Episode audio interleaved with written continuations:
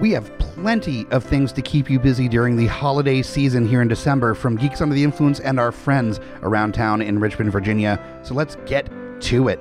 First off, of course, is Punks for Presents is back for their 14th year, and there's a bunch of shows coming your way in the Richmond area. The first night is going to be at Bandito's Burrito Lounge on the 6th of December for Punks for Presents Night 1. On the 7th of December, on Saturday, is in the morning at another round starting at 11 o'clock is where kickstands are up, and around 1 or 2 o'clock is when the after party starts. Another round in Lakeside, Virginia. We've got the Creatures Grim Motorcycle Club Toy Run, where they're raising up money and taking toy donations for the Children's Hospital of Richmond. So come out, bring a toy, or bring some cold hard cash, because we've got raffle tickets, we've got all sorts of prizes and stuff for you, and we've got yours truly, The Hobbit, uh, doing the emceeing for the event with music by 59H2O and Kill the Druid. They were great last year, absolute blast, well worth coming out and checking out. Then later that night, we've got two different bars running punks for presents. We've got the Fuzzy Cactus and Boogaloo's right across the street for night two of Punks for Presents in Richmond. Then on the 8th, it's an action packed weekend of fun with the next Booze Clues Live. Doors are at 5, show starts at 6 in the dark room, the second floor of the Hofheimer building in historic Scott's Addition in Richmond, Virginia. Then also on the 8th, just, just after the uh, Booze Clues is over, then head on over to the Firehouse Theater for Nativity, Kitty, the holiday themed variety show, burlesque show from our friends at Burlesque Right Meow. Then over on the 13th, the following weekend, Friday the 13th, we've got Punks for Presents Night 3 at Wonderland for a night of cover bands and craziness, uh, also supporting the uh, Children's Hospital. Then on the 14th, Saturday the 14th, we got the Camel with night 4 of Punks for Presents. Then finally on the 19th, of December, we've got Gritty City for the kids, some hip hop at the Camel. Then the 23rd, we are back on, on a off week uh, from trivia normally, the 23rd of December for uh, Fallout trivia at Fallout with Geeks Under the Influence. Then again on the 30th, so we've got the, uh, the Christmas Eve Eve trivia, and then we've got New Year's Eve Eve trivia with Geeks Under the Influence, both at Fallout. Then we've got Buskey Comedy on the 27th of December uh, with Carlton K at Buskey Cidery. Uh, I was just at the last one. Tons of great local comics doing amazing stuff, and uh, some of which you're going to see here and there at Booze Clues Live as well. We've got a we got a few on the next bill actually, including Carlton, the uh, host of Buskey Comedy. So come and check out Booze Clues. Come and check out Buskey Comedy. It's a it's a great room for comedy, and it's free. Then on the 31st of December, New Year's Eve, we've got the New Year's Eve bash at Strangeways in RVA, where you can get some variety show action, some burlesque, some sexiness, and enjoy ringing in the new year with burlesque right meow. And uh, might even see a few Geeks Under the Influence panelists and uh, and friends out there as well. So that is our list of things in December. Check your calendars. Follow all this info at GUIPodcast.com. Follow all our social media, and we'll see you at the events. The views and opinions expressed on Smack My Pitch Up are those of the panelists and not those of GUI Network, their sponsors, or any of the properties mentioned. Listener discretion is advised. This podcast is rated R for violence, language, and nudity. Well, it's a podcast, so you won't see the nudity. I just do it to make the guest uncomfortable.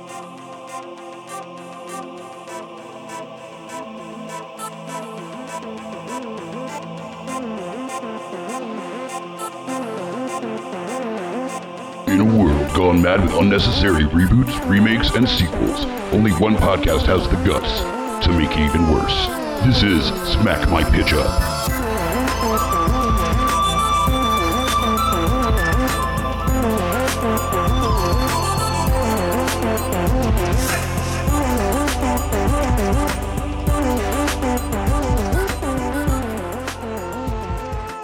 Hello, geeks, and welcome to another episode of Smack My Pitch Up, the podcast that reboots, remakes, reimagines, sequels, sidequels, mashes up, and adapts some of your favorite and least favorite TV shows, properties, comics, books, and all the other stuff. Stuff. And tonight is the, definitely one that uh, I think across the board is just kind of beloved by anybody that's a real fan of sci-fi. Yes. Uh, additionally, it's one that probably will get us like hate mail for even suggesting playfully the idea of it being remade. Uh, we're talking about Alien. Now, uh, here with me. I couldn't get really anybody else of our regular panelists from the network to help me with this chore of remaking something that has no reason to be remade ever. It really doesn't. It doesn't. I've got Manda Nostromo here. Hi. Your last name because of your love of this property. Precisely. I absolutely adore these movies. And you're right. There is no reason to remake it like ever, but other than just for fun. Well, that's what this is supposed to be. Is just a fun mental exercise. Is what would this look like done a different style? yeah. Or just even whether it's a completely different style or just a different director or, yeah. or different actors what would they would the actors Right. look like in that role it's like watching those old old footage of tom selleck as indiana jones because he would did some Yeah. uh, screen testing for it and it's bizarre just to see indiana jones with a mustache it's just weird Little things. little things yeah so we are talking about alien. Now are, are you did you stick to the first alien movies or, or movie or in the universe? Did you make a sequel? I, I stuck to the first one, and really, with everything that's already going on with that whole entire universe, with the whole Prometheus Covenant, all that stuff, already kind of trying to prequel it a little bit, um, and just all the things that people are trying to do with it over the years, I just went with straight remake. That's kind of how I went as well. Is that it, there's so much confusion going into where this property is going that it's prequels that are building up towards the first Alien movie, Right. But it's entirely different cast and characters, and it's just really hard to keep track of. It was easier for me to just focus on one singular movie, the first movie, and see what I could do with it to kind of put not a new spin on it necessarily because I don't think it needs to be entirely different No, but really a different, a doesn't. slightly different uh, approach to it, I guess, uh, with it while still maintaining the spirit. Because the first one is more than any of the other ones a horror movie. It is. It's it's a horror movie, and it's it's just got so much. It's it's got the drama to it, but it's also it's it's just straight up horror. Like you watch it because you wanted to be scared of something. Um, and the way it was done is just very different from some of the other ones. Like even the other ones that I love, like I love Aliens, but it's a completely different feel. It is very much more horror thriller than the other movies. Well, like horror, sci-fi, action. I mean, Yeah. the, the scene of Ripley taking the wheel of the tank yeah, and getting them out of there as they realize that they are getting utterly fucking massacred by the xenomorphs. That's Yeah. that's a straight up action sequence. Yeah, Aliens was way more action, whereas Alien was so subtle horror that just it was very very slow, but almost still borderline noir. It was it was amazing though. It was just super dark and it was enough to drag you into it. Where like at first you're kind of like, where's this going? It's taking forever, but then you're like, shit hits the fan and it hits it fast. So it was it was it was good. Like it was just solid film. I see a lot of comparisons in my mind with Jaws as the xenomorph. A lot of the time, you don't see much of the xenomorph at all, and part of that is because even though they had this massively tall, skinny dude Yeah. to be the xenomorph, he still looked like a dude in a suit for the most part Yeah, because this was you know the late seventies. He hadn't gotten into CGI and stuff just yet. yeah, So a lot of the stuff is shot in shadow, is uh, very small blips of the xenomorph, which honestly increases the scariness of really character. does.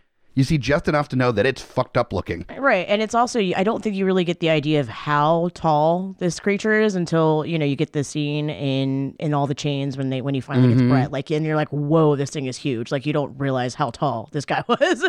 um, but I mean, Ultimately, even, you see the little face hugger, and you're like, okay, so this is a smaller creature Yeah. that's gonna like fuck up their knees. and then it just becomes something so much more. oh no, you're humongous. Okay, oh great. Okay. you're bigger cool. than a person. Okay, This is fine. Everything's fine. Everything's so fine.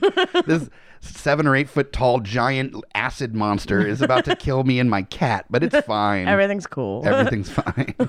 But I mean, I liked that about that. I liked the shadows too, because you're right. It did. It did add that darkness to it, and it's also just it leaves it leaves a lot of things open for your own mind to sort of fill in. What the fuck does this thing do when it's not murdering people? Like, Yeah. where does it, where does it where does it go? What does it do? What what is it just always there? I don't know. I can't tell. Does it sleep? Does it eat anything besides Other just faces? faces. Yeah. Yeah. Does faces it like parts. to cuddle? Does it purr? I, mean, I need to know more about the xenomorph here. But no, I mean it's it's it is one of those ones that it was actually as much as I love and feel feel like I have every right to talk about how much I would redo this movie. It was really hard for me to sit there and figure out what I'd want to change about it or why or why would I I probably I wouldn't but I well, mean and that's actually kind of thinking about it is that uh, e- e- this movie doesn't age poorly. Even No. even the special effects, as minimal as wildly old they are compared to Mm-hmm. modern special effects, it does. It's a little aged, but it's not. It Yeah. doesn't take you out of it at all. No, it really doesn't. I mean, even thinking about like how we were talking about how he's wearing wearing a costume the whole time. I mean, I preferred that to a lot of the stuff I see now. Like Sure. I just I felt like for that particular thing, like even when they started switching over to like the more CGI Alien and like Alien Three, like. Uh, I, I mean, I preferred the original, the costume aesthetic a lot Sure. more. Well, and you can kind of tell, even when it first came out, you could kind of tell that the CGI on the alien creature in 3 That was early CGI. It was as early CGI, yes.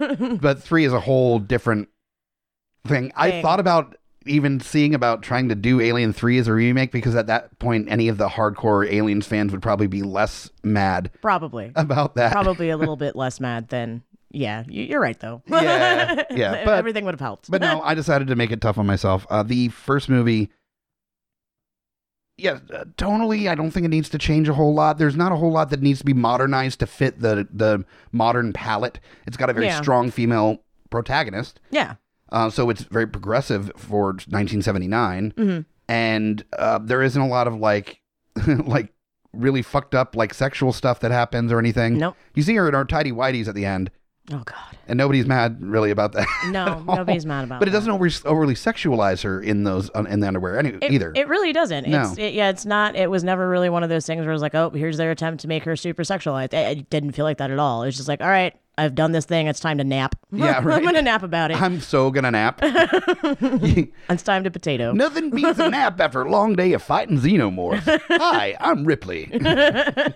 Join me on LV426 as we as we discover what it is to be truly exhausted. so.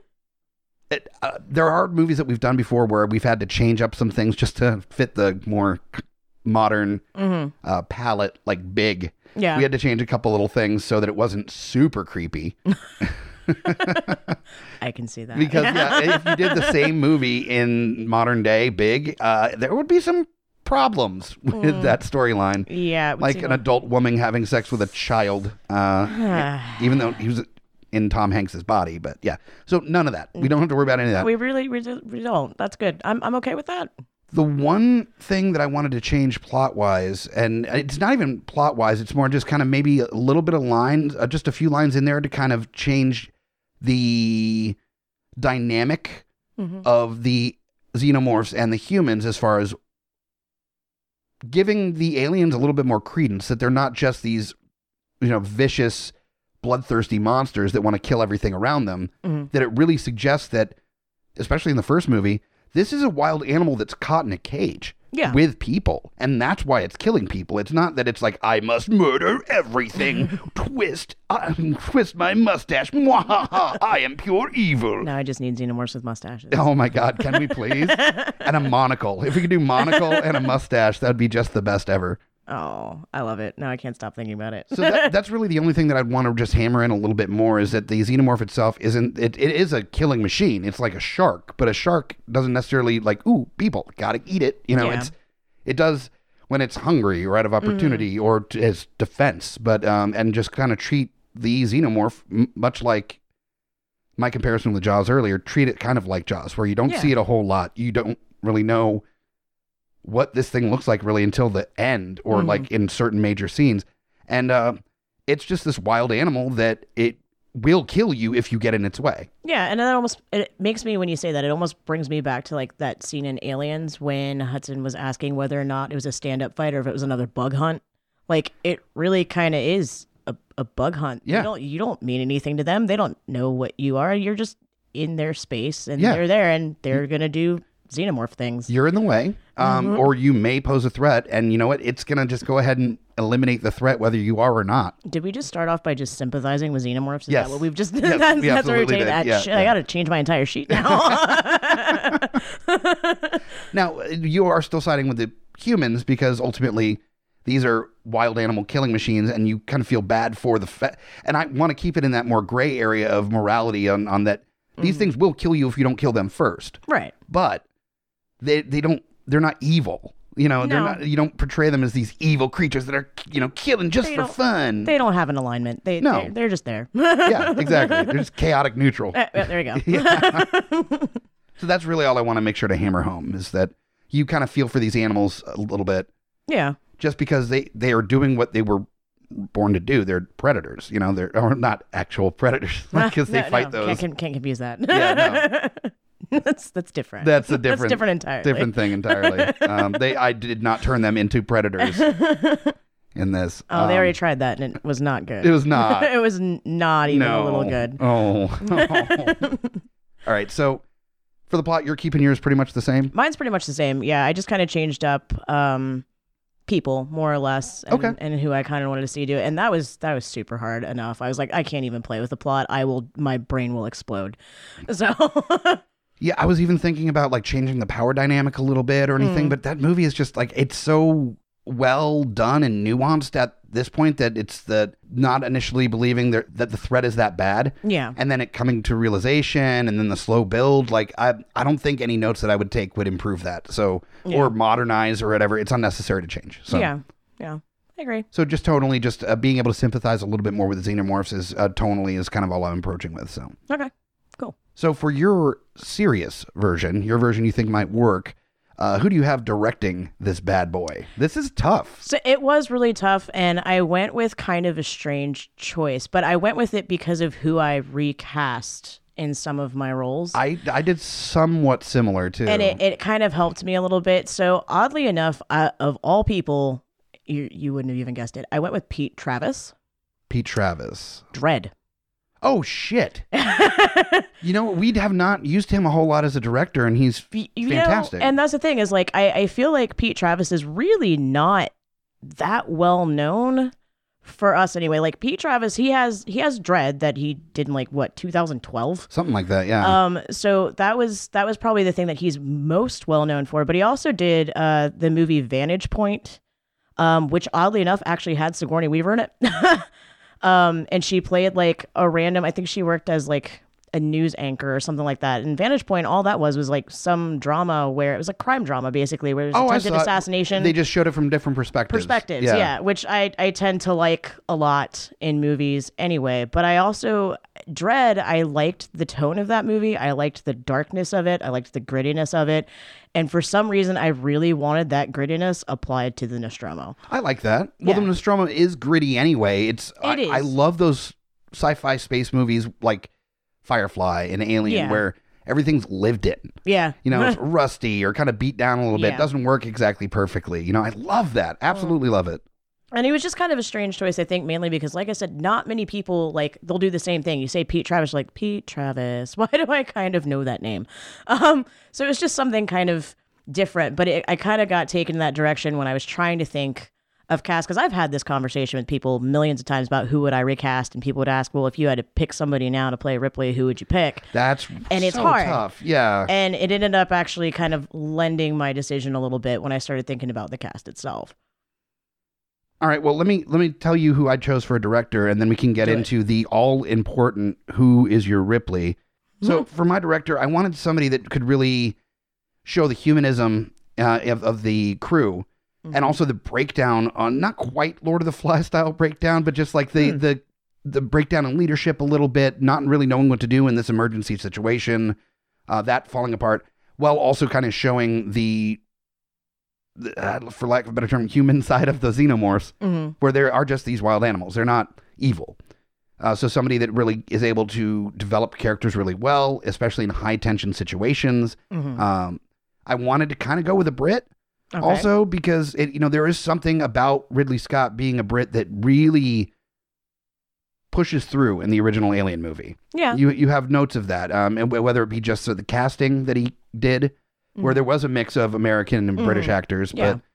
but um, it just I think the pacing Yeah. was very British. Yeah, it was. And I, I wanted a director that kind of had that as well. And so I decided to go with a director that I'm a huge fan of and has done sci fi, has done horror, has done dr- just straight drama. Mhm. And uh, uh, we're talking Danny Boyle. Wow. Okay. Yeah. Weird choice there, but I think it wouldn't lean on it being a like technical sci fi element so much as really just exploring the, the uh, emotions of the scenes. Yeah, which makes sense for what you're going for. Exactly. Yeah, I can see that. Okay. And uh, of course, he is the director of 28 Days Later, uh, his horror action, I, no horror drama. I went, Yeah, it's a little, little both. uh, Sunshine, which Yeah. is a sci-fi film that I deeply love. Eh, There are some problematic things in the science there, but uh, it's There's still always fun. problematic things in the science. he did 127 hours, Steve Jobs, Slumdog Millionaire, The Beach, like all a ton of a ton of movies. Uh, Trainspotting, also. forget I, oddly enough, I always forget about the beach. I don't know why. Yeah, well, I didn't like it when it first came out, but that's when I was hating on Ye- DiCaprio pretty hard. Yeah, I, I just don't. I think that's one of those ones that I have to watch again to re really see if I can if I appreciate it because I didn't really like it much when it came out either. But it, I think it was more. I was just I don't even remember what year that came out. Like- um, I want to say it was early, maybe early like 2000, maybe Yeah, something like that. I, I feel like maybe I just wasn't in the right place at the time to really appreciate that movie. So Okay. I, I thought I'd give him a shot at uh, kind of putting a little bit, not spirituality, but soul yeah, into the original Alien plot. And Yeah. seeing, you know, oh, the warm soul in the coldness of space or some artistic bullshit like Yeah. that. So yeah. okay. So for your uh, your Ripley, Rip. let, let's let's set the tone right. You've got uh, the director of Dredd Mm-hmm. doing a uh, sci-fi horror, maybe a little bit of action. yeah, a little bit of action, maybe that kind of like just broken down societal, just Dystopian. dystopian. Yeah. you know how I am okay. with dystopia. Oh, for sure. Like- yeah. but some of my cast goes together really strangely because of that. But I had reasons for picking all of them. Okay. Um. So for Ripley, I went with Lena Headey because Okay. because mainly as Mama in Dredd, like she was just the ultimate badass Oh hell yeah. could be completely unhinged, which you don't really get that with Ripley. She never really becomes she never really becomes unhinged and she's not sinister like Mama is, but just that ability to be a complete badass and just run shit and know what you have to do and just do it. I loved about the character. And really like even the aesthetic, like I was just trying to yeah. think when I was just trying to think who would I even cast that aesthetically even makes me think remotely of Ripley. And obviously she doesn't when she's not in like Game of Thrones, but like as Mama, where she's got that gritty kind of just Mhm. hardened look to her, which not an Alien so much does Ripley have that, and she doesn't ever get quite so gritty, but in my version she does. Um, but just that ability to just take everything into control and be able to get people to follow you and have people that will cover your ass because they just they're gonna yeah. i loved about her um so for some reason just aesthetically and and Also, just her that ability features are, are sharper as well, They which are. you know we got from uh, Sigourney as well. yeah yeah So- and even just trying to think of somebody that i would just like seeing in that role for whatever reason i she just stuck out to me Okay, yeah I dig it. yeah I went uh, a slightly different path. Uh, aesthetically, I did want sharper features. Mm-hmm. Um, I, I wanted somebody that had that kind of lanky Mhm. kind of look. Uh, but also, additionally, I wanted someone that, um, you know, in the first movie at least, Ripley isn't this like beastie badass so no much. not yet She's very much womanly. She's Mm-hmm. n- just a normal, very attractive lady. yep but albeit a little lanky.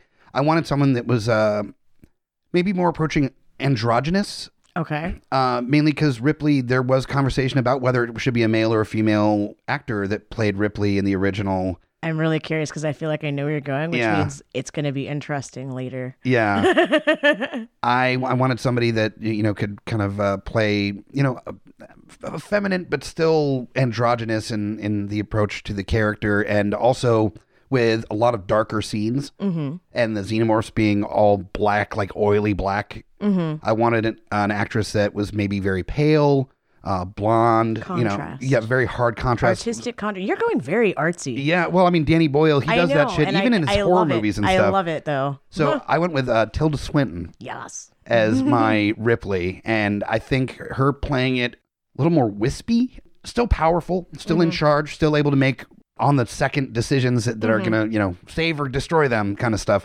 but just a little bit more maybe acrobatic or That's so interesting to me, and we'll talk about why later. But Okay. it is very interesting to me. Okay. I, I like it. It's working so well. it's it's definitely a different approach to the character a little bit, but I don't think it takes away any of the power of the character. no, it doesn't. And I actually like that you went with the aesthetic contrast. Yeah. Today's word is aesthetic. Yeah, that's the toilet paper word of the day. Apparently. yeah. So next up, I've got uh, Dallas, who was originally played by Tom Skerritt. that was so hard for me because That I was know tough. I know in my heart what I wanted to do because I've always told people that if I was just going to recast Dallas, I would go Kurt Russell all the way Yeah. because I. I mean, you think about the thing and all, like the, it just Sure. coming around the same time. I was like, oh, I would. I always kind of wanted to recast Kurt Russell as Dallas just to see how that would go, but I didn't go that route here because, well, that's too easy. Yeah. Um, so I started trying to think of people that could be in charge that are kind of endearing. They're a little bit rough around the edges. Mm-hmm. Um, but overall they're witty. They're they're kind of still funny. They have their moments. Um, and they're people that you you can care about and enjoy because I mean everybody's bummed when Dallas dies. Sure. Everybody was super like, oh, Well, because he's gruff, but he's that like gruffy teddy bear, you know, like Yeah. like that. You know that deep down he like really gives a shit about his crew. He's um, genuinely a good person. yeah. Just kind of a little bit, yeah, rough around the edges, and. I, I wanted to see i think more just because i i always feel this way about this particular actor anyway and again this one's probably the one that doesn't really necessarily mesh as well as some of the other ones only because it seems like an odd fit for the director but i went with robert downey jr it's Okay. a really weird choice yeah, yeah, but I'm- but I'm, you think of him as being like he's been like a charismatic leader before. We've seen him do that and shit like Iron Man. Obviously, he actually cares about people, but doesn't want people to know. But he'll love them three thousand, and Sure. it's super like heartwarming at times. yeah, But I kind of almost want to see what you could do with him in a grittier setting, done by Pete Travis in that sort of harsh dystopian thing, but still make him that character that you kind of kind of really want to just make it but doesn't yeah. so yeah i kind of want to see where that went So yeah, he has the acting chops for sure to be able to pull that off, but he hasn't done quite that type of role before. he hasn't and i want to see yeah, it. Yeah, and that's yeah, kind of that was more like a curiosity like Yeah. i want to see like i've seen him do the leadership roles i've seen him do some more serious roles but it's i kind of want to see put in that situation because he is pretty versatile so i kind of want to see what he would do in that setting as that leadership character that's also just kind of like we're just trying to get home i we weren't even supposed to be here today Yeah, yeah. sort of sort of feel about it. Um, but you still kind of want him to pull through. Okay, I dig it. I yeah, I'm interested to see how he would play the that kind of role. yeah, it was a weird one. It was a really weird one. I've and got I, some weird choices I- as well. I, I I took a chance on that one, but I, I think it I think it could do okay. I with mine overall, I think for Dallas there is that like underlying where he's kind of really nice at his core Mhm. and really gives a shit at his core, but he's Yeah. got this kind of gruff sensibility about him. Um, this actor has played that kind of character, but kind of the opposite, where he Mhm. comes off as kind of nice and and you know approachable and friendly, but there's this kind of like underlying like uh, Ah, or just a big old doofy like weirdo that Okay. that's lovable. So Hmm. he's played varying levels of this type of character before, and Okay. I'm I think he would be able to fit in pretty well, and is a you know incredibly well known actor that I think would be able to step in, and has also worked o- on uh, set with Danny before on the set of Steve Jobs. Mhm. First, I was thinking about who played Steve Jobs, but he's already been in alien movies. That would just be like, Ah, yeah. Yeah. uh, I went with Jeff Daniels. okay. yeah. You're talking about a weird choice. That's kind of a, a Okay. weird choice as well. Uh, he's been, you know, in Steve Jobs, he was a little harder line personality. In Looper, he was a gang kingpin yeah, guy. he was. Yeah, okay. So I see what you mean with like the underlying. Uh? yeah, yeah. Even in Looper, for example, he comes off as very like nice and Yeah. easy to get along with, but there is that like I will murder you. yeah, yeah. Make no mistake. It's it's cool. Uh, the Martian, he was the boss Mm-hmm. in The Martian. Uh, he was. Have you ever seen Paper Man? I don't think I have seen Paper Man. It's an indie movie with him and Ryan Reynolds, and he's a struggling writer whose imaginary friend is a superhero played by Okay. Ryan Reynolds in like a Superman looking outfit. I am sold already. yeah, it is utterly adorable. And he plays this like deeply tragic, kind of borderline Paul Giamatti ish character. In this. Think like uh like Sideways or um what was the one Paul Giamatti did about the comic book artist? Uh, American Splendor. yeah. That kind of character. he- Okay. He plays in it. And Yeah, just I very mean, all right. curmudgeonly and like kind of shitty, but ulti- ultimately, like, you know that he means really well. And so, Okay. yeah, I, I think it'd be kind of fun to see what he would do as this like lovable curmudgeon uh, Dallas. Okay. Yeah, Yeah. I like it. I like it. Next one up I have is uh, I was trying to remember any of the nuances of the character for Lambert. Ugh.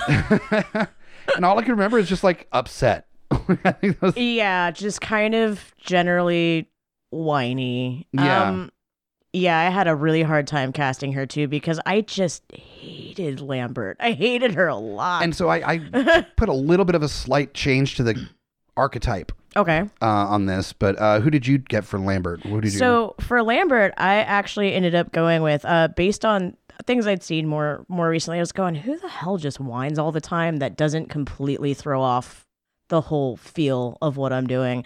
And I went through it and actually decided on Sarah Paulson, which you would know from okay, American yeah, Horror yeah, yeah, Story. yeah, great actress. Yeah, she's a great actress, but I've seen her play that super whiny, everything is just miserable type, especially in America. There's an entire season of that with her, and I just could not.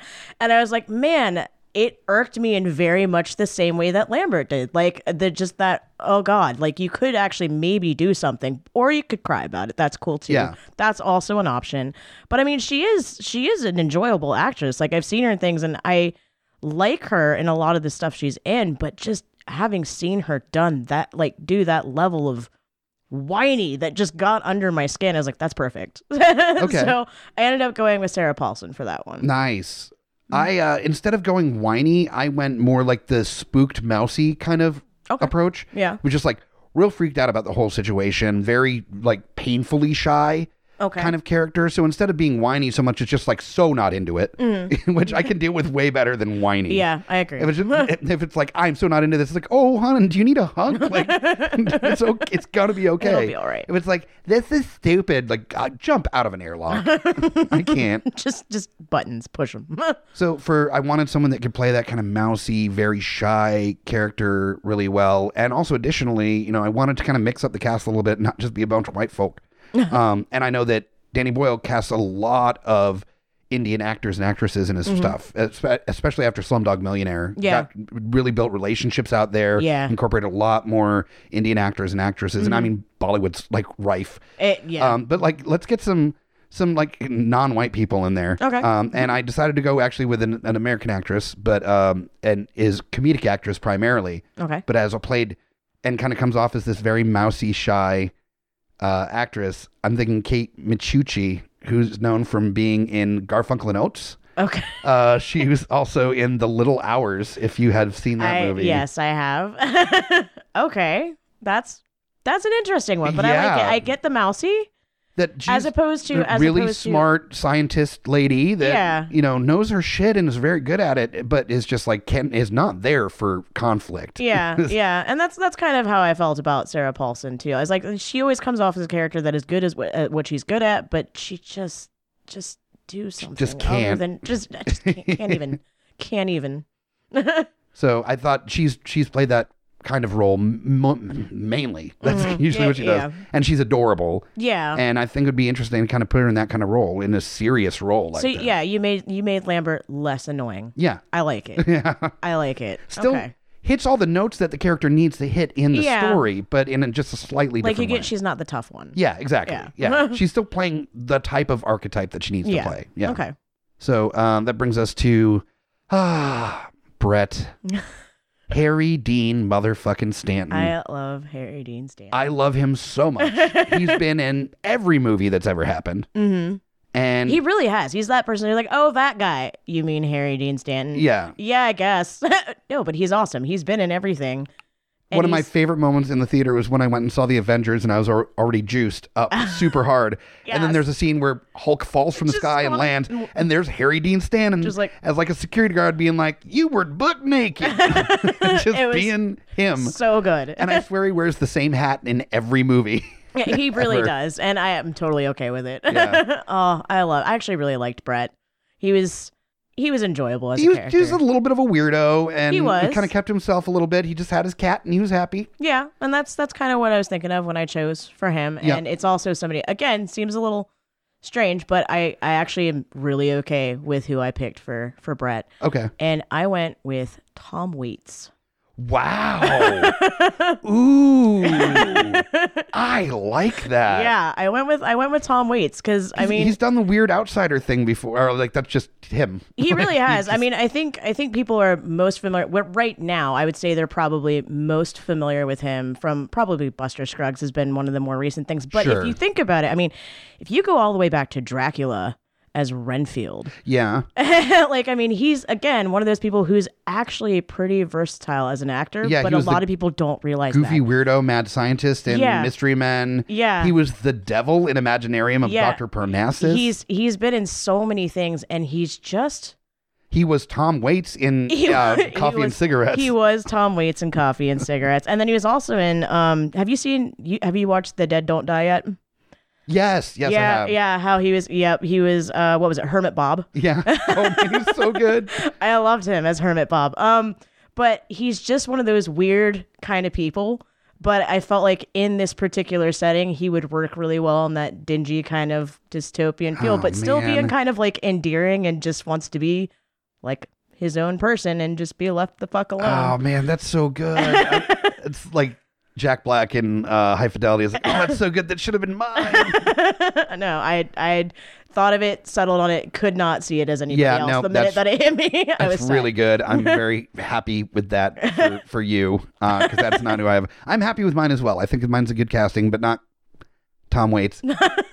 for Brett, I wanted an actor that could come off as just kind of like a does his own thing, doesn't Mm-hmm. really give a shit if people like it or not, is not mean necessarily, but Yeah. just kind of definitely just his own person. Yeah, um, and had kind of like the grimy kind of look, if you know what I mean. Just kind of like he's he's been a working man, Yeah. for a lot of his Yeah. life. That kind of look. And I went with an actor that's been in Trainspotting. He was in The Beach. Uh, he was also in Full Monty. Twenty Eight Weeks Later, Ravenous is the cannibal Mm-hmm. guy. Robert Carlyle. He was Big B in Trainspotting. He was the the cannibal guy in Ravenous. He was the dad in Twenty Eight Weeks Later. okay, yeah, I can see that. Yeah. So, and I could see him as just like this gruff little maintenance dude with his cat. Yeah, just, that's that's still a pretty solid choice. Yeah. yeah, Yeah, I mean, yeah, I I would, I, think- I, would not have even thought about it. That's pretty awesome. yeah. Well, I was thinking about Big B. Yeah. And then I was like, wait, he was also in 28 Weeks Later, which is funny that he wasn't in Yeah. the Danny Boyle 28 Yep. Days Later, but he's in the sequel, but he was also in The Beach. So, yeah, it just made sense. All right, okay, I like it. Now, the next one is Kane, played Mm-hmm. by the immortal John Hurt. Oh yeah, The man that was destined to die in every movie he was in. he, he he was. Yeah. Yeah. he and Sean Bean should be friends. yeah. well, they can't now. He played uh, Winston Smith in 1984. Mm-hmm. He was the um, fascist dictator dude in V for Vendetta. yep. Mm-hmm. Um, he's he's always been the guy that has the gravitas of the role. He Yeah. he comes off very classically trained. He well is well spoken. Mm-hmm. Um, he's got like real weight to his to his voice, Mm-hmm.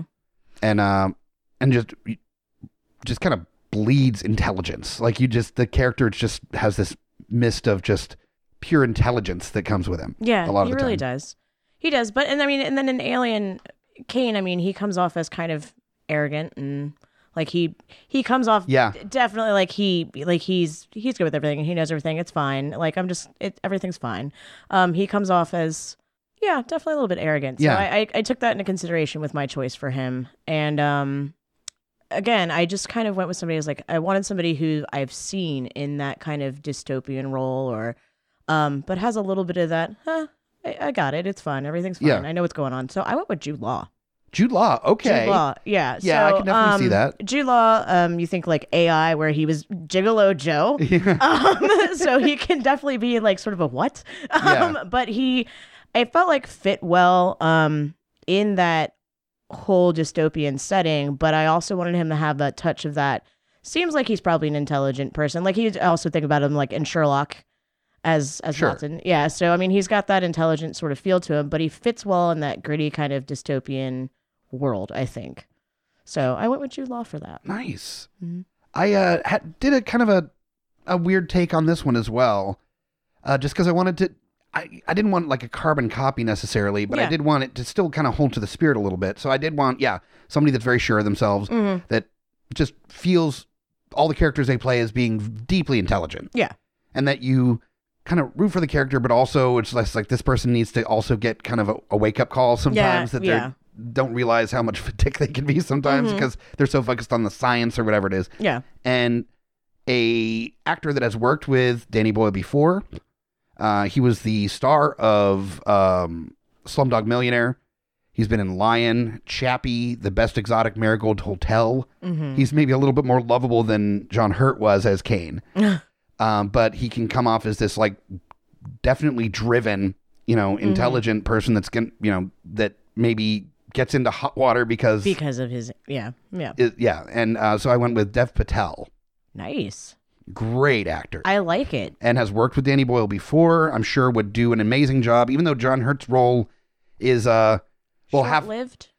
Like he dies, but even before then there's just like some shit on his face Yeah. for a while. So Yeah. there's not a whole lot that needs to be done there. Yeah, and that's I think another reason why I had a hard I had a hard time with him because I was like I want somebody who comes across that would fit in that setting or has been seen in that setting before. But I know they're not going to last very long or say very much either. So it's yeah, it was. So it's was kinda, but eh. was that was a good choice though. Yeah. I like it. I like Dev Patel. All right. Next up, and this is a tough one for me. Uh we've got Ash, Yeah. played by Ian Holm, Mm-hmm. as the uh the rogue android. Yeah. So this is where I said that this is going to be funny for me later Okay. because I actually gender bent this one. Nice. Okay. because I wanted somebody who had the air of being just kind of unintentionally creepy. Um, Okay. Or had the ability to do that without really doing anything to deserve it. They just seemed off. And I went through so many people in my head. And then I just decided, I was like, I actually kind of want a woman to do this. Okay. So for Ash, I went with Tilda Swinton. oh, nice. Yeah, Okay. because I wanted to see again, she would seem sort of out of place with the rest of the cast. Sure. And Ash kind of did too. Yeah. Like he just something about him, he seemed off. And I mean, just having seen her in roles where she just like think if you think about her in something like um Constantine where she played Gabriel where she didn't really do anything And actually, Gabriel was who I was thinking of. That and the um, the Snow Queen or the Frost Queen from Chronicles of Narnia. yeah yeah When when I was thinking about her as like the hard contrast and like artistic That's contrast so with. weird because that's exactly what I was thinking. I was like, she didn't really do anything that was immediately just disturbing, but there's just something where you're like, "Ah, I don't really want to mess with her either. Yeah. So, and I thought it would be kind of an interesting scene between her and Ripley cast the way it was to see how that scene would go. Well, and that's funny that because I also casted my Ash thinking about how that scene Uh-huh. would go with Tilda Swinton as Ripley. so Wow. This is, this is yeah. why it's kind of fun. yeah, that's what exactly. It's just uh, oftentimes there's either the same casting or there's just like polar opposite casting, kind of like what we're doing now, Mm-hmm. Yeah. or it makes it so fun to just look at things from a different perspective on Yeah. Mm-hmm. why we're casting it the way we are. But I can see that. I can see, you know, Tilda Swinton is a very uh fe- her features are very hers They are. and so They are. therefore if played to that uh, it can come off as kind of like contrasting to the rest of the crew for sure Yeah. Yeah. And I mean, it's not even like she necessarily does anything that's sinister. It's just she has that ability that if she wants you, I, I feel like she's one of those actresses that if she wants you to feel a certain way, she's going to make sure you feel that way. And she's going to do it very, very subtly. yeah And I liked that about her for that role. okay Think about androids and Well, I'm even thinking about maybe the way that the android was played in uh, in Prometheus, and Yeah. uh, uh, where where it's that kind of like cunning that Yeah. comes with it as well. yeah. but Yeah. I could see her playing that very Mhm. well. Uh, for my Ash, I wanted to go with an actor that uh, would come off kind of cold, okay. that you know isn't very emotionally driven, and sometimes that might come off as like Ian Holm kind of played it, where it was it was calculated, but it wasn't good or evil. Yeah. It was just in, necessary for the main programming or Mhm. whatever, or it's Yeah. under programming.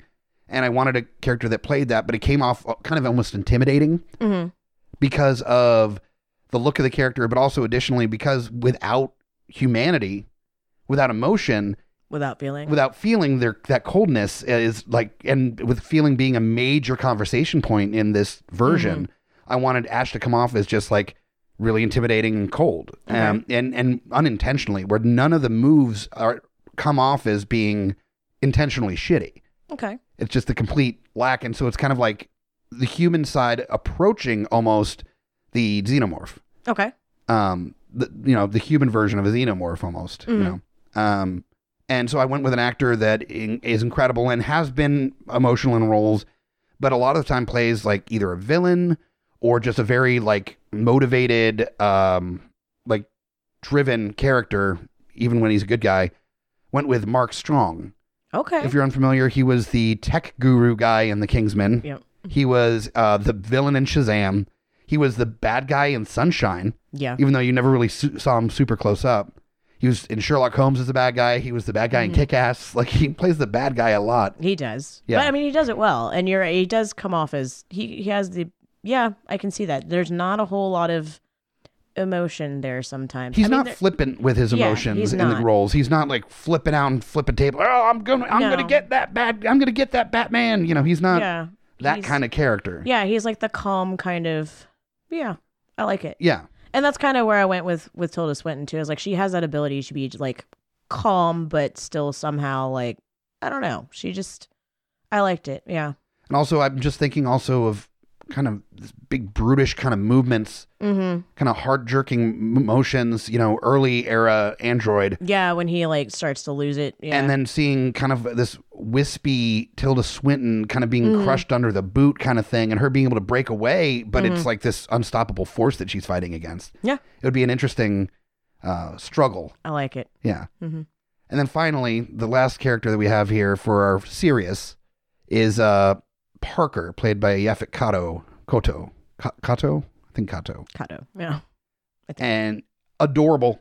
Ever, he, he was one of Mhm. my favorite characters in there because he was just like, he was working man. He, He was, was. he was just there to do his thing. Yep, he was, and I mean, he also came across like as the movie went on, he was one of the stronger characters For sure, as well. yeah. Like, I mean, he comes off as kind of lighthearted, but he becomes one of the stronger characters in the movie. He kind of he's one of the last few there with He keeps Lambert. his shit together when other people can't.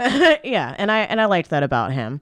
Um, so for this one, I thought a little bit more about my director, and I thought a little bit more about kind of crossing personalities for this particular actor. But I Sure. stuck with Karl Urban for for Okay. a, for a Pete Travis movie. But I was thinking more like a cross between like I don't know, somewhere between like Billy Butcher from The Boys style Yeah. meets meets like Star Trek Bones. So like somewhere in there yeah. that kind of mixture of Karl Urban because he can be that tough, can handle himself kind of guy, but he's also like he's pretty smart. He can think his way through some stuff, and I mean, I'm thinking more that than than necessarily the Dredd specific route. That's almost like a little too rough, I think, Sure. for Parker. But if you kind of mix that with some of his other characters, I think he could pull it off really well because he could be sort of endearing. Because Billy Butcher's definitely sort of endearing. What's funny because I actually thought of the two main ca- casting that this actor has had for mine, and if you did a perfect combination of the two, Mm-hmm. Yeah. it would be Parker. Yeah. Yeah. And that's kind of how I felt with him. I was like, it, Dredd by itself, no, that doesn't work. And I was like, but all the other things that he's done and having worked with Pete Travis before, Yeah. I think it would be good in the setting, but you'd have to kind of mix those personalities a little bit. Okay. Hmm. I went with an actor that has only done a couple roles, uh, major roles, Okay. and loved both of them very much. I Mhm. think as an immensely talented actor that can come off as very like intimidating and also lovable. Mhm. Can be really fun, but also you know stand up and, and take care of business when it needs to be taken care of. Okay. I went with uh, Winston Duke, Nice. who played. Uh, he was in Black Panther as Uh-huh. M'Baku. Yeah. Uh, he was the dad in Us, Uh huh. and so the combination of I those two roles, really it's kind of in that movie. he was really good in that movie. He was so lovably. He was a dorky dad, He really was. It like was super dorky dad. But then he- when shit hit the fan, he's like, "Nope, we got to take care of my family." Like, Yeah. and and broke bad a little bit. yeah, he So- did a little bit. It was it was fun. I Yeah. could I could totally see that. So just the combination of like M'Baku meets like the dad Yeah. from Us, like the combination, it's like that's pretty close to Parker at That that is. point. That's pretty good. yeah, Yeah, I like that, and I I did really like him in Us, and he was he was the right combination where he eventually he just did what he had to do, and Yep. and Parker was very much the same way. Yep. Yeah, I like that. sweet. so that is our uh, choices for our serious roles. Now we've got our r- r- r- remix that we got to do now, which is us just kind of approaching the story, the the the property, the IP from a perspective that may not be your first thought to approach it that way or second or third. or eighth. Yeah, this might be something that maybe will, or maybe likely will only exist on this show. But it's a nice little thought piece to think about what it would look like to have uh, Alien done in this fashion. So, for your remix, is this going to be gritty thriller? Is this going to be vaudevillian? Like, what what are we doing here? What's your More like I I don't want to say a straight up comedy. It wouldn't really be a comedy. It would be a very dark comedy, mainly because of my director. okay? So, um I think once you once you know the director, you'll know exactly what kind of movie it would be. Okay. Still the setting would probably be very similar. The ship would probably look different. Um Okay. but um similar similar sort of thing but it would just be a, a very different tone to mine Okay. I'm I'm deeply intrigued. yeah i mean you'll you'll so i mean do you, you yeah, want me to yeah. say the Let's director let's, let's get it. all right so i went with quentin tarantino Okay. if he's gonna do Trek, he might as well do Aliens. Too. yeah yeah so i went with quentin tarantino which i mean obviously pulp fiction reservoir dogs Yeah. hateful eight django all that stuff i i'm sure everybody knows quentin tarantino And then the but- casting list, it's just like laid out before you at that point. It point. really was. Yeah, it was like super picking and easy. choosing and maybe throwing in a couple random people. Okay. And it was it still took a lot because I Yeah. had to sit there and think about, oh man, like this person would be great here, but also there and oh but I just think it's a different kind of gritty. Yeah.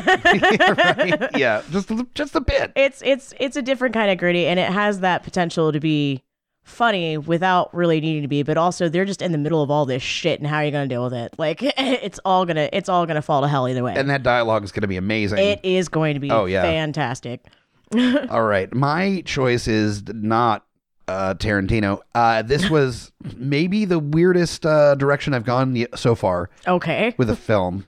Okay. Uh, because there is really only one way that this film is going to be done with these this directing team okay. on there. I went with Gerry and Sylvia Anderson. Now, if you're unfamiliar with who they are, they are responsible for such films as and shows as uh, Space 1999, UFO, Captain Scarlet, and the Mysterons, and uh, the most well known for Thunderbirds. Ah, I'm doing a marionette alien movie. okay. Yeah, we've both gone a little weird. So I normally don't do like animated versions of and the like Yeah. because then it doesn't really matter as far as the casting goes. But this, with marionettes, Yeah. they're going to be very much done voice wise and also kind of like all of it done. The, even the facial features are going to be similar to the I- actor. So I just really need a marionette xenomorph now. Like that's a thing I need. and be, I, instead of going with like Trey Parker, who did the directing on Team America, that was a direct homage to Thunderbirds. right. Um, I decided to keep it where Thunderbirds was funny because it was played straight. Right. where the funniness was it, it being marionettes doing it. So I wanted to play Alien straight, like shot for shot, done the same exact way, same attitude, everything, but with fucking dolls. I love it. I love it a lot. Um, but also having comedic actors involved okay. that um that can play it straight, but you know those comedic actors that even when they're playing it straight, there's just this like smirking kind of undertone to everything that they say okay.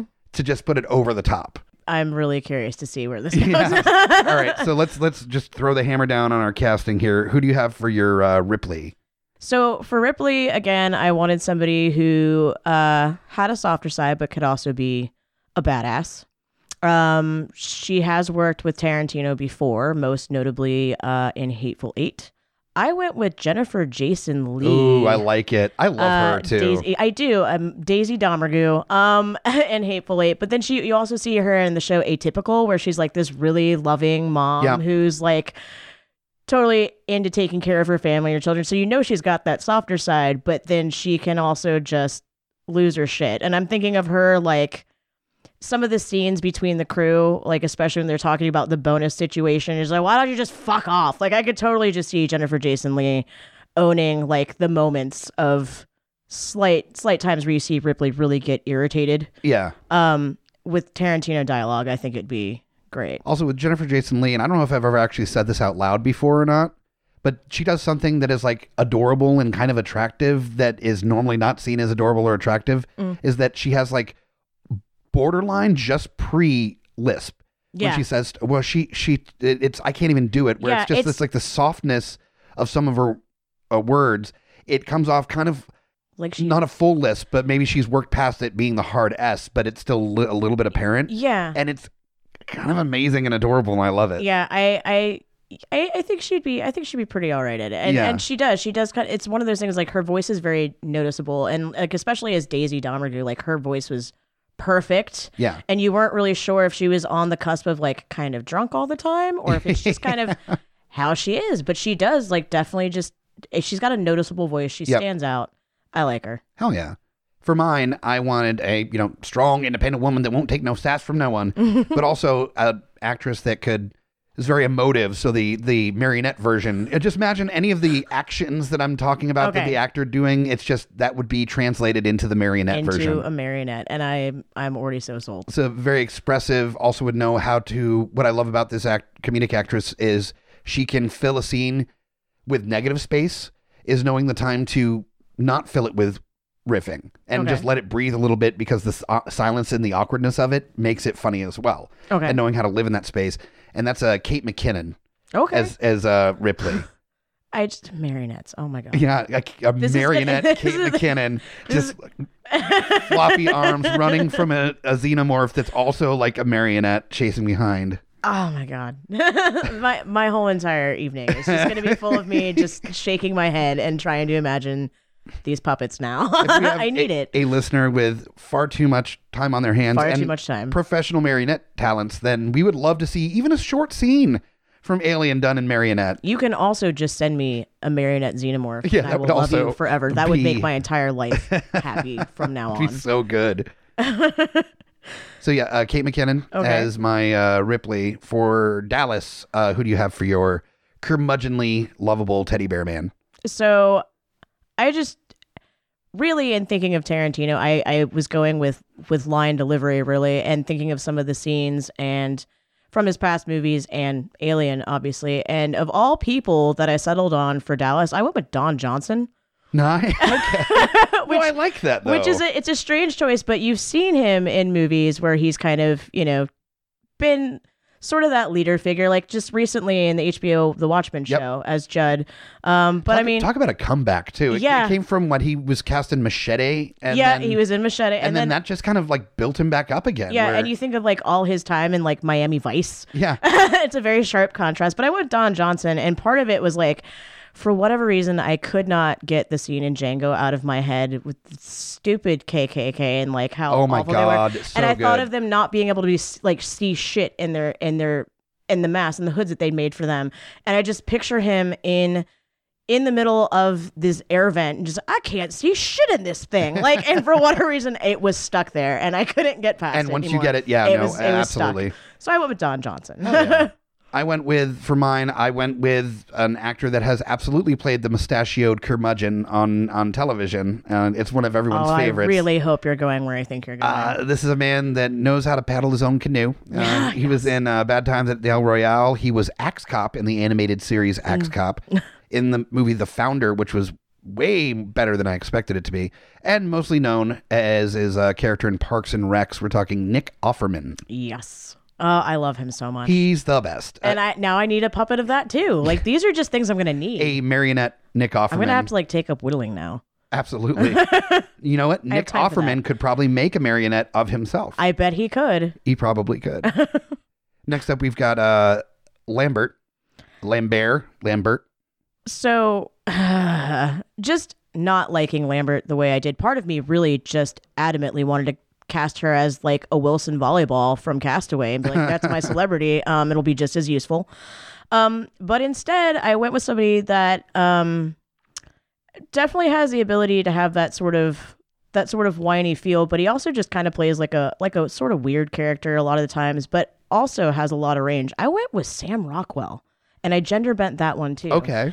And I went with Sam Rockwell because I started thinking about, okay, who would I really who would I really want to see that I would at least kind of enjoy the hilarity of them being sort of whiny that I think would probably be able to handle or Tarantino. just an idiot. He plays idiot really well. He does play idiot really like, well. Him in Three Billboards was Yes. incredible. But I also thought of him very much in Galaxy Quest. Yes, absolutely. Also with Yep. Sigourney Weaver, so I was like, oh shit, now I can't get that out of my head. But like, you know, he's he's gonna die, but you just watch him panic about it the whole time, and like his meltdown about that was at least hilarious to me. But it very much reminded me of that kind of par- panicky character in a movie. But it was just so much funnier to me to see him do it, and eh, but he's also played some really weird roles. I so he can be kind of quiet and subdued, like in Moon. That Oh movie, my God. I loved Moon, but it was very, very serious. It wasn't. It wasn't a funny movie. It was actually just dark. It definitely had moments of humor though, but that was It mainly did. just Sam Rockwell playing against himself. You couldn't Yeah. help but laugh at some of Yeah, those scenes. yeah. Until it just got tragic towards yeah. the end. So you know that he can be kind of a quiet, more subdued character, but I'd kind of like to see him mix that with Galaxy Quest a little bit with just the panic of, do I even have a name? Do I? like, sure. His name is just Guy in the movie. I yeah, I think. think so. Yeah. Uh, let's see. I went for my Lambert. I did not gender bend. I went with an actress who I absolutely adore. Does not get nearly enough uh, screen time nowadays, and I just wondered what it would be like to be sexually attracted to a marionette, and this would boy. allow this to happen. And also, I could see her playing kind of like a bitchier version of Lambert okay. in this one, which would play a little bit better, uh, funny wise, in this Yeah. scene is a marionette, just like lots of hands on hips, and also she looks kind of like a doll anyway. Mm-hmm. I went with uh, Christina Ricci as Lambert. Wow.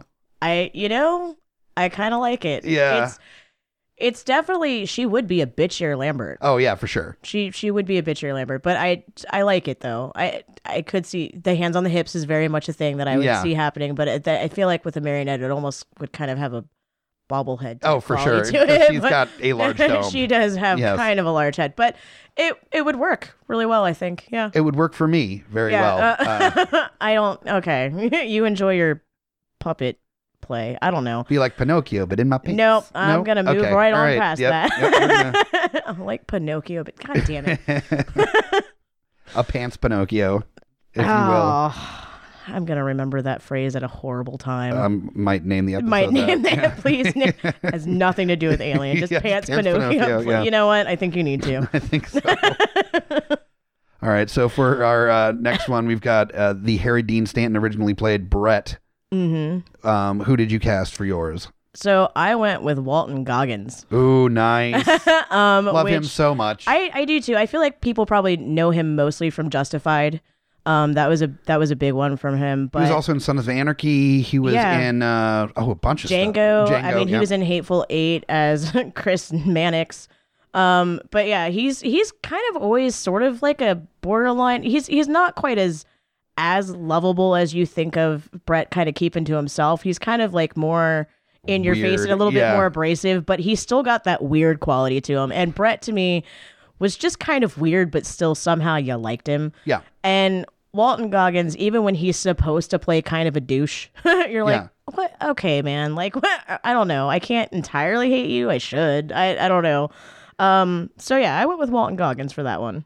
I went with this actor for many of the same reasons that Mm. you know he, even when he plays an asshole, he's still lovable enough that you really want to root for him, Mm-hmm. and even when he's kind of being annoying, you're like, I really like this guy. Additionally, I just need to in my life see a marionette of this actor uh, in order to die happy. Like I think it's a bucket list item oh, now. okay. I feel like it's deeply important that I get a marionette version of Brett played uh, as played by uh, one Steve Buscemi. Oh my god. So speaking of Tarantino, yeah, um, Yeah. a yes. veteran of the Tarantino, Steve marionette Steve Buscemi.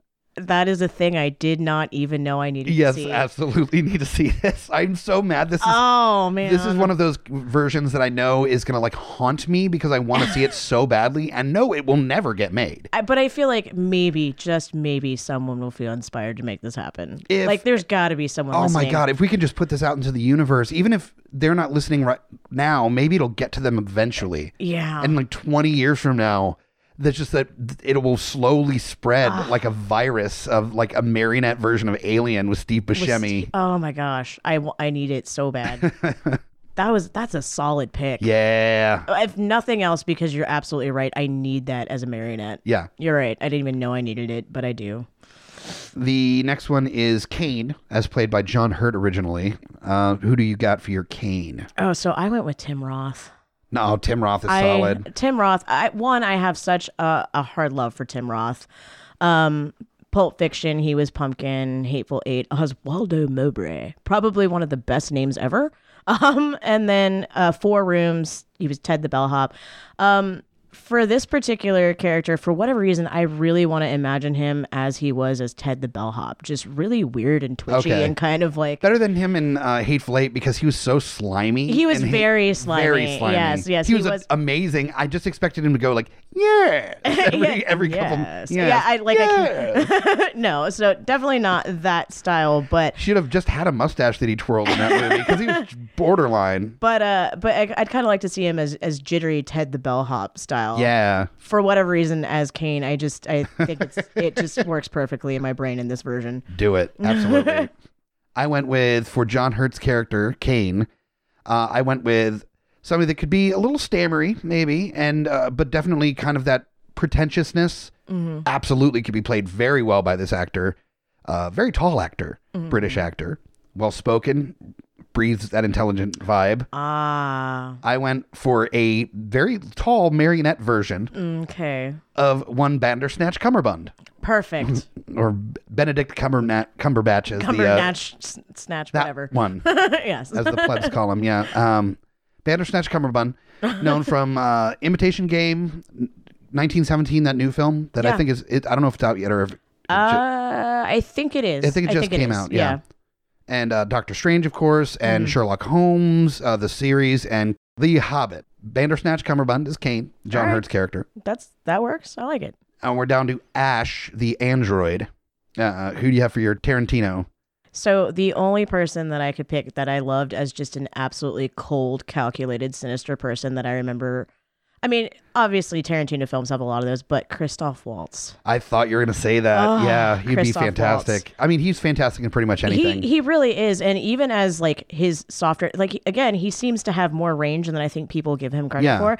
So I mean, eh, obviously he's in a lot of Tarantino films. He was in Inglourious Basterds as Hans Landa, which is probably one of the most hated oh my god! but so well played like villains like deeply that I've seen. charismatic and you love watching him on screen as much as you love to hate the character yeah. he's just a joy to watch He really is. So I mean that, and then he was also t- to contrast that he was in Django as well as Doctor Schultz, who I absolutely Oh, adorable adored, loved him loved him, and then also um, Alita. Most recently, he was in Alita as well. talk about a lovable character Yeah, yeah, and he so he he's an awesome actor, and it, but I love seeing his sinister. It's it's so hateable and but just so great.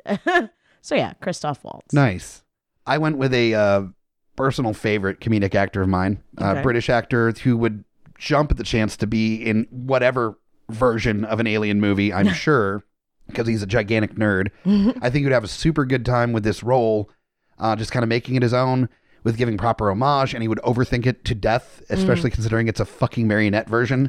God. but it would be super fun to cast Simon Pegg as Ash in uh, in my marionette alien movie. Wow. I, these just keep getting better and better. yeah. So, Oh, just wait till I get to Parker. oh God. Yeah. Um. So. For your Parker, last one before we do our mashups, and uh, we're running a little long here. I Uh, definitely, I definitely went with Vin, Ving Rhames. Like Ving thinking, Rhames, yeah. Tarantino films. Like I really wanted to see him play this character. Um, I can see him with like the headband on and Yeah, yeah, and yeah. just being like, "Here's Yep. your motherfucking food, motherfucker!" Yep. Like just, I think he'd be perfect. Yeah. I love it. I uh, this one specifically, I was also thinking, oh well, a lot of them about how it would look as a marionette, and so I was looking for, Were you? yeah, I really was. I was looking for very actors and actresses that had a very specific look. You know, it's their own. They won't be confused as being Mm. Yeah. anyone else besides themselves. And also big personalities that would translate into a marionette. Mm-hmm. And so I went with an actor that's primarily known for little small comedic roles in a lot of shows and everything like that. A comedian in his own right, accomplished musi- musician, uh, primarily known from Comedy Bang Bang. I went with Reggie Watts. Wow. If you're unfamiliar, Yeah. it's the giant Yeah. afroed uh, That's- gentleman that plays like every instrument ever. yeah. But I think primarily he's percussion. He does I like th- drums and stuff. I I think, think, so, primarily. yeah. Yeah. And he's hilarious. He's so bizarre. And I think he would be super fun in that he would. role. Yeah, I like it. Especially as a marionette I- with the big yes, hair. I- just yes, I- oh, that would be so much fun. I need all of these. I know. I you're just too. you're kind of breaking my heart. I know. we talk about it. I, I I need it to happen. All right, so that is our uh, our cast list Yeah. for for these roles. Now we have a couple of mashups, and we're only going to do a couple because uh, we're running a little bit long on this episode, which I knew we would. Sorry. but the first one that I got from a listener was from uh, Chris Porter. We got a mashup with Jurassic Park. wow. And I can totally see that as you do basically Jurassic Park, but with like xenomorphs Yeah. instead. Yeah, you just have oh, this will totally be fine. We have we, we haven't learned any about about this. Like you do the park how many times before you realize they're just gonna murder you? Like, Yeah. uh, yeah, okay, yeah, I could see that. You just stick xenomorphs in there and hope for the best. Absolutely. no. and then you have Ripley as like the uh, archaeologist character. Yeah. To be fair, I would be that person that would absolutely go to a xenomorph park, knowing damn well they're probably going to rip my face off. But I could say that I've seen them in person at least once. True. So I'd definitely be one of the crowd goers at Margaritaville, hanging out in the xenomorph park. Like I'd, I'd do it. Um, but yeah, she would be like the archaeologist and definitely trying to tell everybody that something's wrong. But nope, it's fine. Everything's fine. Oh man, that'd be amazing. And yeah, Dallas would be the uh, the great white hunter character that the xenomorph pops out of the bushes right next to him, and he Oh, goes like God. "clever girl." And yes. although a stampede of xenomorphs is way more terrifying than horrifying. anything. Than, I don't care what kind of Oh, dinosaur no. it is. I would, I would, yeah. That yeah. is utterly yeah. Imagine like hundreds of xenomorphs running over a hill at you. No thanks. No, I'm good. Yeah, I love them. I don't love them like that. Yeah, that's, that's a whole lot. So, but yeah, th- that version though, like no one survives. no, no. There's just- no way you escape. You don't escape Xenomorph Park. That doesn't happen. Which is one thing that I was thinking, and uh, this actually leans a little bit into a suggestion that our buddy Jack Mm. put in as an idea of what it would look like to be overrun with xenomorphs, where it, that's always kind of the worry of these movies is that if they get out, Yeah. if they get into a major population, they will take over, they will Yeah. become legion. And be unstoppable. yeah. oh, yeah, I didn't mean to mention Legion. I know. Sorry, we I- still have like flashbacks from I'll- the Terminator Yeah. episode. I'll side. I'll side track if I think about that. But yes. Yeah. Yes. And I think a way for us to kind of see what that would look like is Jack's suggestion of uh, Starship Troopers, yeah. where you do the basically the Starship Trooper story, but with But uh, with xenomorphs. with xenomorphs. Yeah, where it actually just gets out of control. And yep. You I imagine it. them looking at an old like busted up like stronghold that's been overrun, and then it's a trap, and then there's just yeah, thousands every, of every- xenomorphs. everything just goes wrong very, very quickly. and just like queen aliens popping out instead of the big bugs, and just Oh, oh man, that would be horrifying. Just- that would be a very horrifying version of Starship like machine gun firing eggs at people. Like yeah. okay, now it's not as Now horrifying. it's now, not- it's just now now it's it's just sort of Yeah. yeah. But but I guess that kind of goes back with Star Trek. It it works that way. But, Yeah. Um. Yeah. Where it's just uh, I, Starship Troopers was one of the things that just went bad really fast, and then you could definitely see that happening. If it just overran immediately, there's just no getting out of that. Yep. I love it. yeah, it's just like hopefully an airdrop ship can just grab you Yeah. before you die. And, Hopefully. yeah. There's but no, there's, always no, an alien that gets on there. Always. always yeah. Always an alien. One always manages to get on. It's like the in airdrop Zombieland ships. is always check the back seat. Like Yes. that's the same thing with Alien, where you just make sure you check the uh, check the check the back door. It'll be check the fine. back door. Make sure there's, there's an alien. definitely an alien back there. Yeah. There's one somewhere. Just get in a biomech suit, call it a bitch, then you're done. like then it's fine. You're totally fine after that. So uh, then let's do one more here. We've got uh, let's do. I'm not sure how to do this one. Uh, Aaron suggested uh, Smokey and the Bandit as an option. I'm not. Um. I'm just imagining like you just do it full comedic, and you get the xenomorph as uh, the bandit, and then you get Ripley as Smokey chasing the xenomorph around. Or do you do it the other way, where I- like I think it's maybe the other way, where It's probably the other way. I, Ripley is the bandit, and then Smokey is the xenomorphs like chasing him around. that is that's. My brain is having a lot of trouble wrapping around that. It you- is. It is a weird. A xenomorph with like a little little like cop hat on, Oh my god. driving a car. Like You know, This is Smokey. Come on back. except it would just come out in series of screeching. or it would just like hold up the the uh Eh, the radio and then accidentally like tongue punch it like into sh- and shatter it. Punch. With the tiny mouth. The tiny mouth. I got a tiny mouth. and the tiny mouth just shatters the radio. oh god. It's like every time there's just a pile of dead like dead radios. dead everywhere. radios all over. Okay. It's like melting slowly from the little bit of acid that got on it. That's that's definitely a, a strange twist. yeah. I can't. Yeah, I can't imagine any other way to do that. Just No. putting them in cars and having them just go for it. I am into it. All right. I think we're at the point where we got to do our trailers. okay. All right. So let me cue up the music.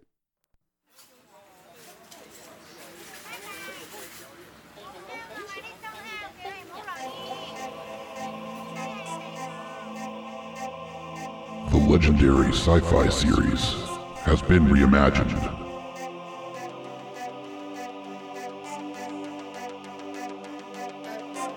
But what used to be a Ridley Scott vision has no strings to hold it down when directed by Gerry and Sylvia Anderson. This fall, the world needs saving and the world is gonna rely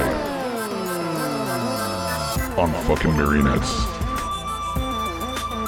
Alien, with Kate McKinnon as Ripley, Nick Offerman as Dallas, Christina Ricci as Lambert, Steve Buscemi in his illustrious marionette role as Brett. Uh, Steve Buscemi dolls available at local toy stores and Amazon.com through the Geeks of Influence link. Uh, Benedict Cumberbatch is Kane, and then the evil android Ash, played by Simon Pegg, with special, specially featuring Reggie Watts as Parker.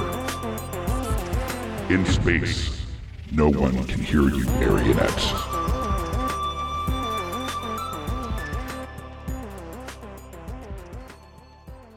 I didn't know what the action word for marionetting was. No one can hear you puppet. I don't know. I don't know what to do there. I, I don't know. I yeah, I think marionette was probably the best. I guess, I guess marionetting is the act of d- using a marionette in action. I I, I mean, I I don't know what else you'd say. I mean, what else do marionettes really do? Dang, dangle? No one can hear you dangle. That Yes. doesn't. That seems worse. That sounds way worse. That is so much worse. Jesus. yeah, I think marionette was probably the best call. I think that's probably the way to go. Holy shit. Uh, so yeah, that that is my version of uh, the marionette version of uh, of Alien.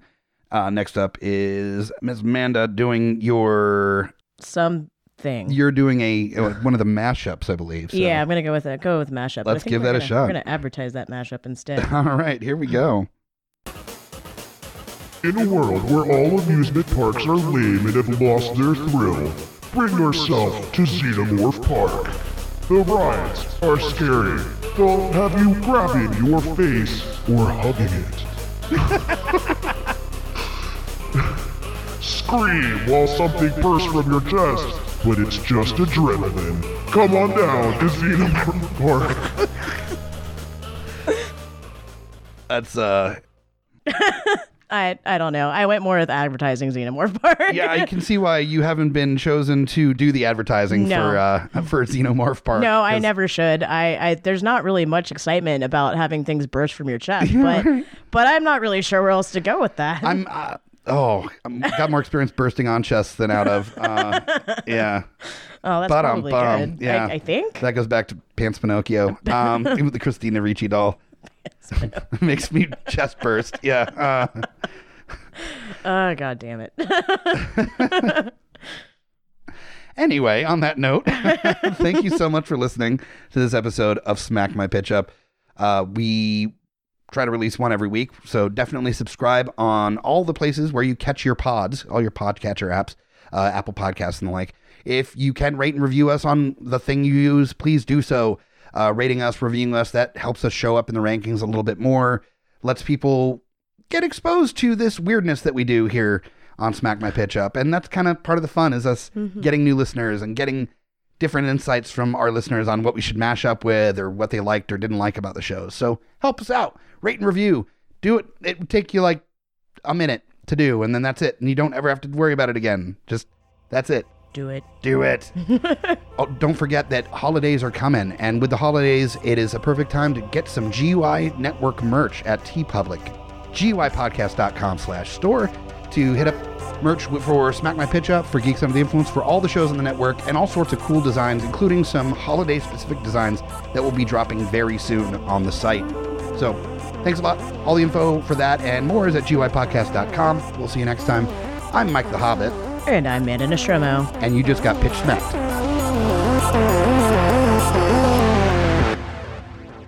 GUIPodcast.com.